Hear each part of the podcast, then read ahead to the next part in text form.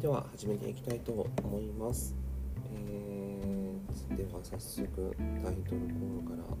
読み上げていきたいと思いますが、えー、本日は小説「春とリリー」の編集を終えて先ほどですねえーと、Kindle 本、しく更新ができましたよということでお知らせをいただきましたので、えー、まあ、一安心だなと思いながら今はあのゆっくりとさせていただいております。というわけで早速番組タイトルコールを読み上げて先に進みたいと思います。でこの番組は私ひろみんが日常の生活で感じていることや身の丈に合っていることに、えー、チャレンジしていることをお伝えしながら進めていこうと思っているそういう内容になっておりますで、えー、Kindle 本のその作成の、えー、仕方について、えー、ざっくりとですね、えー、今朝、えー、ラジオでも放送させていただいたんですけども、えーと、改めて、えー、分かりやすく深掘りをさせていただきながらですね少しこう分かりやすく分解をしながらお伝えできればなと思っております。でどうやってこう編集をしてそして小説を書きたいっていう方中にいらっしゃいますでしょうかね。であとはあのもうすでに発刊されている方もおられると思いますし、えっと、そういった方々のその編集をされているブログもあの紹介をしていただくこともあってなんとかですねあの形にさせてもらっています。というのも、えーと、Kindle 本であの出版に伴ってその初めての時ってなかなかそのどうやって編集をすればいいんだろうとかって考えることもあると思うんですけど僕の場合もそれは全く同じであの編集のやり方もその手探り状態だったので、まあ、あの Google でその調べながら、えー、編集を覚えていったっていうことが正解なのかなと思います。で、まあ、正解のやり方って目的がやっぱり、えーと、人それぞれ変わってくるので、まあ、それに応じて調べていきながら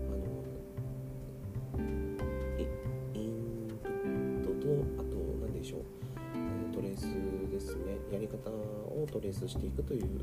ことになってくると思うんですけども僕もあのやり方としてはそのやり方なんですけどもワードで、えーと、入力をさせていただきながら入力をしながらストーリーをストーリーボードを眺めながらですね、まあ、僕の場合は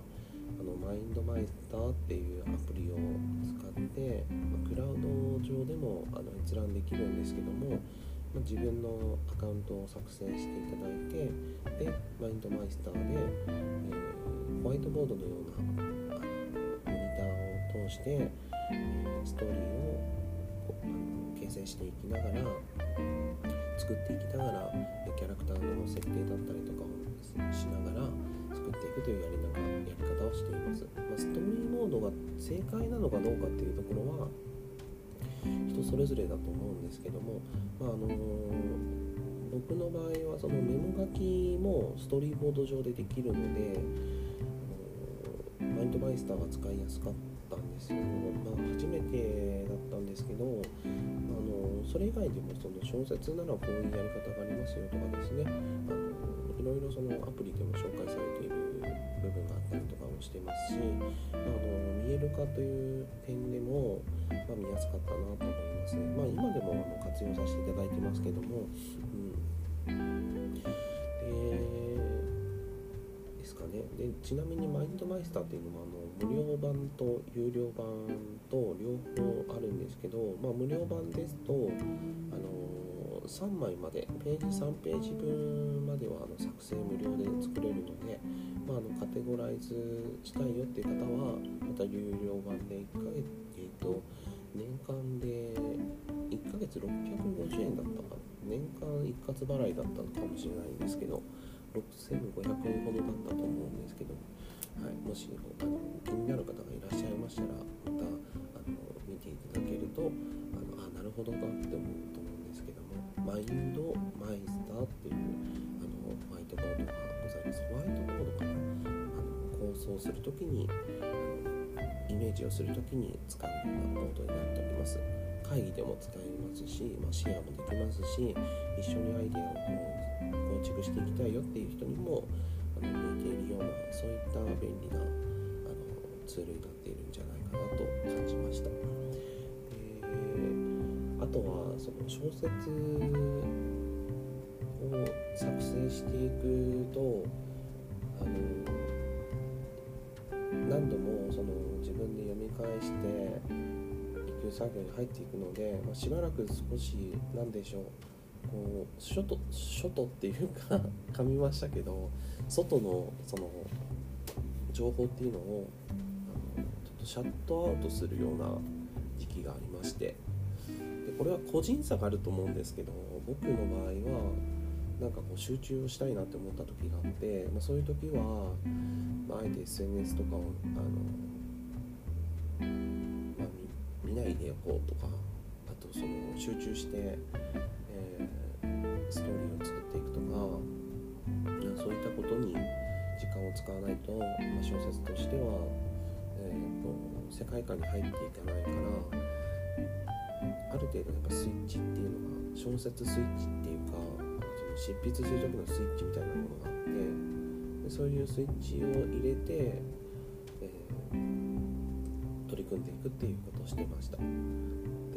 編集を終えて、えーと、ワードからそのトレースしようと思って、まあ、どんな感じでその出来上がっていくんだろうって言った時にその Kindle 本にする前にそのページズで、えー、ページズというそのアプリのアプリのアプリがあるんですけど、まあ、これは Mac でもあと何でしょう MacBook Pro でも iPad でも iPhone でも活用できると思うんですけどページズでその本のようにしてこう閲覧できるんですよね。で縦書きの状態でスタートできるっていうこともついこの前知ったんですけどあなるほどなと思って。であのトレースをワードからさせてもらってあのページズの方で縦書きのようにあの縦書き横書きってあの変換できるのでページズの方で調べていくとあなるほど縦書きにするとしょあの見やすくなっているなとかって思ってでも横書きもあながち悪くないのって思ったんですよ。やっぱり見やすいなと思っていて。で紙媒体で慣れてるからか小説って。でなんかこう目が疲れるとかっていうのがやっぱり小説だとやっぱりこう長く読まないといけないから、まあ、そういう時ってやっぱりこう小説の良さってこう紙媒体なのかなって感じたりしてました。で Kindle 本もあのやっぱ数多く読めるしアンリミテッド版も便利だなと思いながら今も読んでいるんですけどやっぱり読むページの速度がやっぱ上がるんですよね。でその分そのキャラクターの思い入れだったりとかあとはその小説を読むってなってくると意外とやっぱり読めちゃうんですよ、うん、読めるんですよ。あの付箋もブックマークもできますしあの一度に10冊まではあのアンリミテッドでストックできるので、まあ、そういった意味でもなんか読み込んだりとかもできるから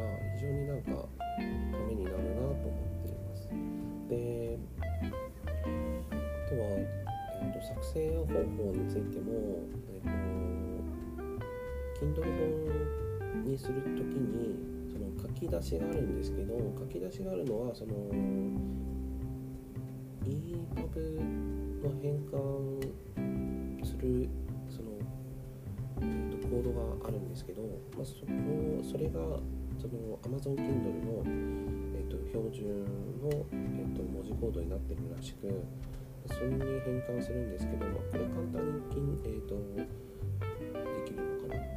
ページ図の書き出しっていうところがカテゴリーがあるんですけどももうそこであのエクスポートするときに出力を出すときに、えー、と文字を書き出しするときにあの何でしょう。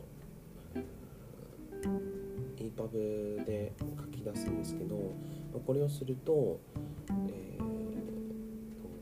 縦書きで設定されていたページ図のその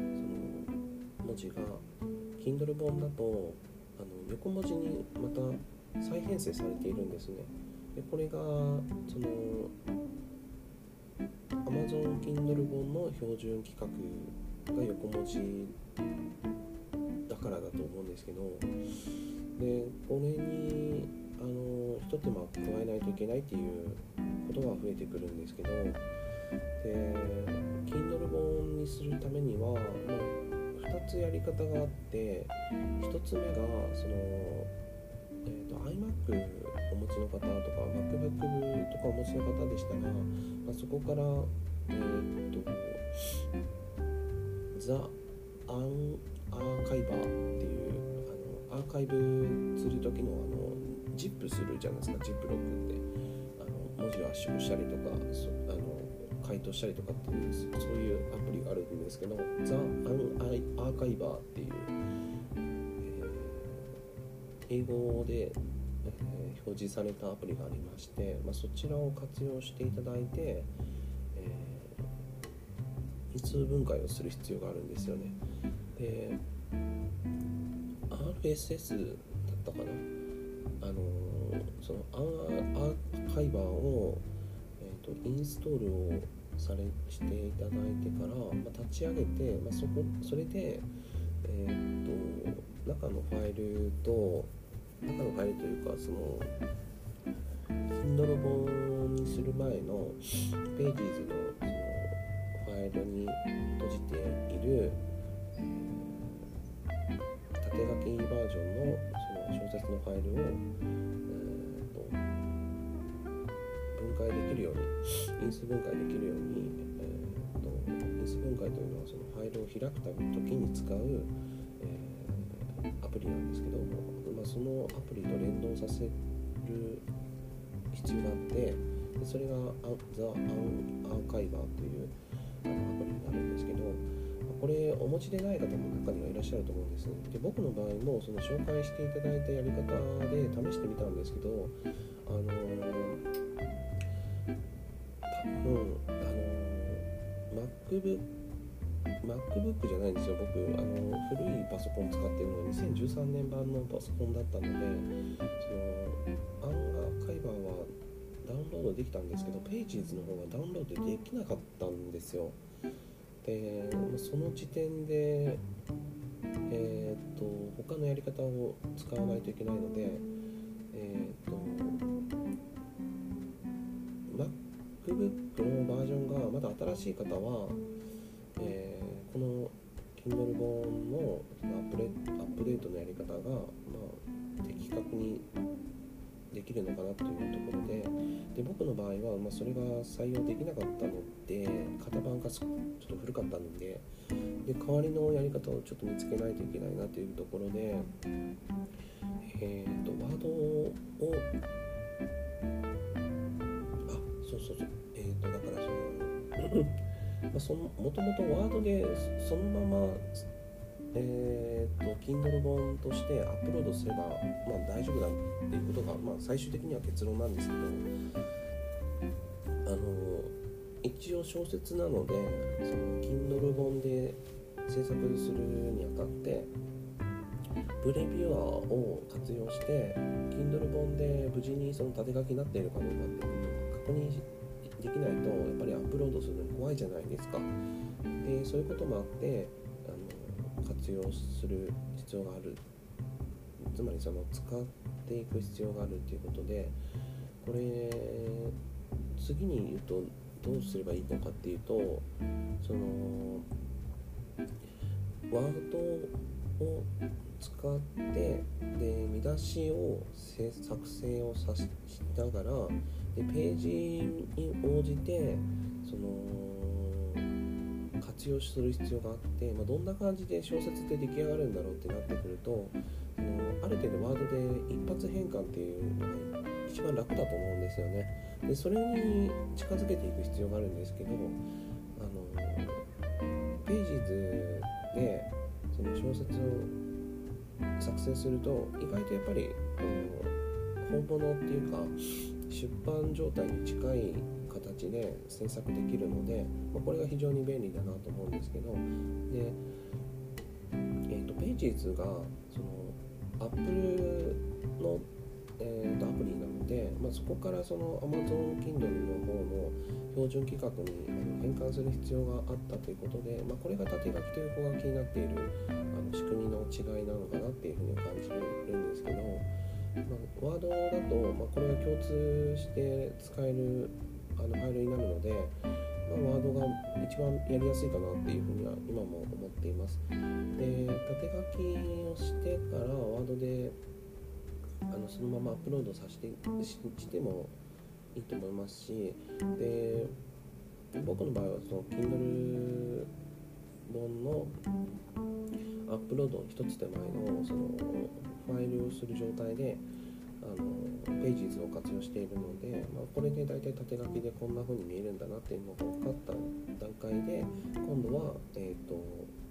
装飾っていうのはあまりできないんですけど、えーと、ワードに書き出しをしてで最後は、えーと、Kindle 本のセルフ出版ページのあのアップロードしているファイルを確認をして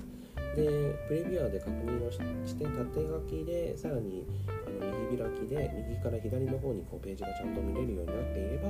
あこれでアップロードしても大丈夫だなということが分かるので、えー、投稿するようにしています。はい、で価格設定も、えーと値段も見れますしあとはその仕組みを知りたい方もいらっしゃると思うので、まあ、そこは過去ログで収録しているのでまたあのご覧になっていただけると幸いになります。というわけで、え少しちょっと長めになりましたけども、えっと、Kindle 本の小説出版につついての、あのまあ、これがスマホだけで、あの出版できますかっていう内容のものになってくると思うんですけどこれは出版できますスマホ1台あればあの出版できるので、えーと、コストも、えーと、かからないですしあのご自身でセルフ出版できますので、まあ、こういったあのやり方もありますよということで今日はご紹介させていただきました。で詳しくあのお知りになりたい方は、えーと、またあのコメント等であのいただけるとお答えできる範囲でお答えさせていただけたらなと思います。はいまあ、直接なんかいろいろお話聞かせてくださいっていう方も中にはいらっしゃるので、まあ、そういった方にはあのまたここに応じて、えーと、Twitter で DM をしていただくなりするとお答えできるかなと思いますのでまたあのいろいろ教えてください。それでは今日も一日、えー、楽しくお過ごしください。ひろみんでした。